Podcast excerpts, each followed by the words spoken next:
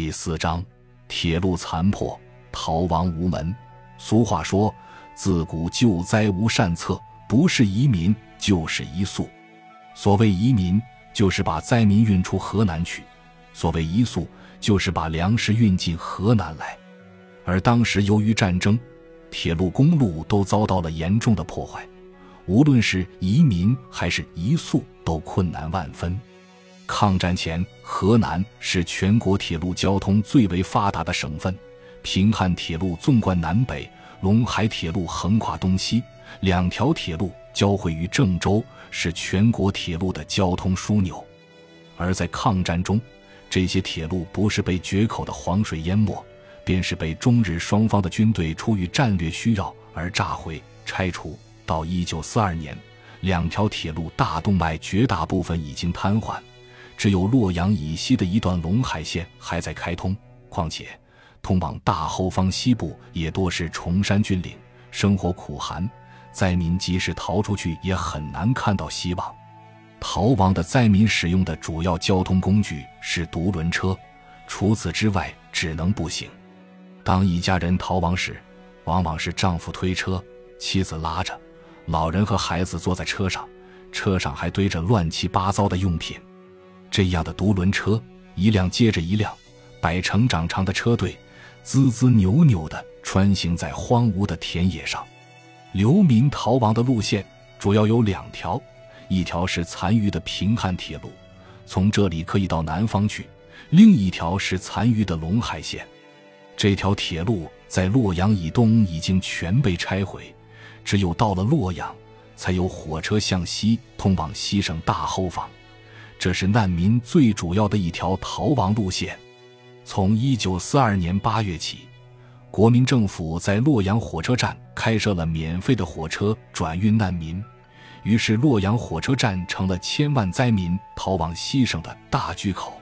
每日车站都挤得人山人海，瘦骨嶙峋、揪行湖面的难民们带着自己的全部家当，紧张而惶惑地推挤着，扰嚷着。招呼着自己的亲人抢着上车的同时，又生怕走散。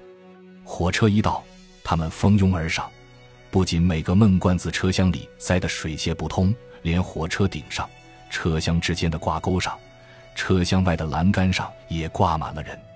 火车开动后，有人因站立不稳而摔下车去。火车过涵洞时，因车顶人如山积，超出洞口高度，被洞口阻挡。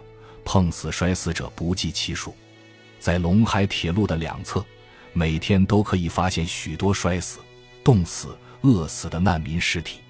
记者刘莹在一九四二年十二月采访了洛阳火车站后，在通讯报道《吴进长的死亡线》中写道：“陇海铁路在灾民的心目中，好像是释迦摩尼的救生船，他们梦想着，只要一登上火车。”便会被这条神龙驮出灾荒的大口，到安乐的地带。从八月份起，我便看到这些破破烂烂的人群，在开车之前，冲锋似的攀援到火车的顶盖上，头顶上炎炎烈日张着火伞，脚下是烙人皮肉的炙热的冰铁，人们肩挨肩的在一起堆砌着，四周乱七八糟的堆满他们所有的财产：土车、破筐。席片以及皮包骨的孩子，八月、九月、十月、十一月、十二月，时光又飞过半年，现在是滴水成冰的严冬了，而这破烂的行列却依然滚滚地向西流着。一九四三年二月底，白修德亲临灾区考察，在一九四三年三月二十二日所写的《等待收成》中说：“这些难民挤进闷罐车厢、平板车皮。”破旧的汽车，人群一层摞着一层，他们挤在火车顶棚上，孩子、老人和妇女在列车奔驰中抓住任何可能错手的地方，有时他们因手指在寒冷中失去知觉而掉下来，但火车绝不会理睬这些千辛万苦逃到西省的难民，命运又如何呢？他们无论是到西安，到灵宝。仍然看不到任何生的希望。西安禁止河南难民在此停留，只一次性的救济点过境周时，许多难民只好在西安城外挖了小沟，全家像蛇一样蜷伏在沟里，继续西行，前途更为渺茫。有许多人活活饿死，有的全家集体自杀。那么，没有逃亡的留在家中的灾民又是怎样生活呢？张高峰在一九四三年二月一日发表于《大公报》的《遇灾实录》中，谈到他采访叶县灾区的情况。他住在城内的一个寺庙里，附近村里的老百姓吃的是用杵就捣烂的树叶、榆树皮和花生皮。他每天吃饭时，总有十几二十个灾民在门口呼吼号叫求起。他最不忍心的是看到儿童的死亡。他说：“那些菜绿的脸色、无神的眼睛，叫你不忍心去看。你也没有那些剩饭给他们。今天小厮死了，明天又听说有来吃野草中毒不起，后天又看到小宝冻死在寨外。可怜啊！这些正活泼乱跳的下一代，如今却陆续的离开了人间。当地灾民的食物中，还有一种叫梅花的野草，不仅难吃。”而且有毒，吃了四肢发麻，脸色浮肿。但灾民连这种梅花也不能经常吃到。张高峰说：“现在叶县一带灾民真的没有梅花吃，他们正在吃一种干柴，一种无法用杵就捣碎的干柴。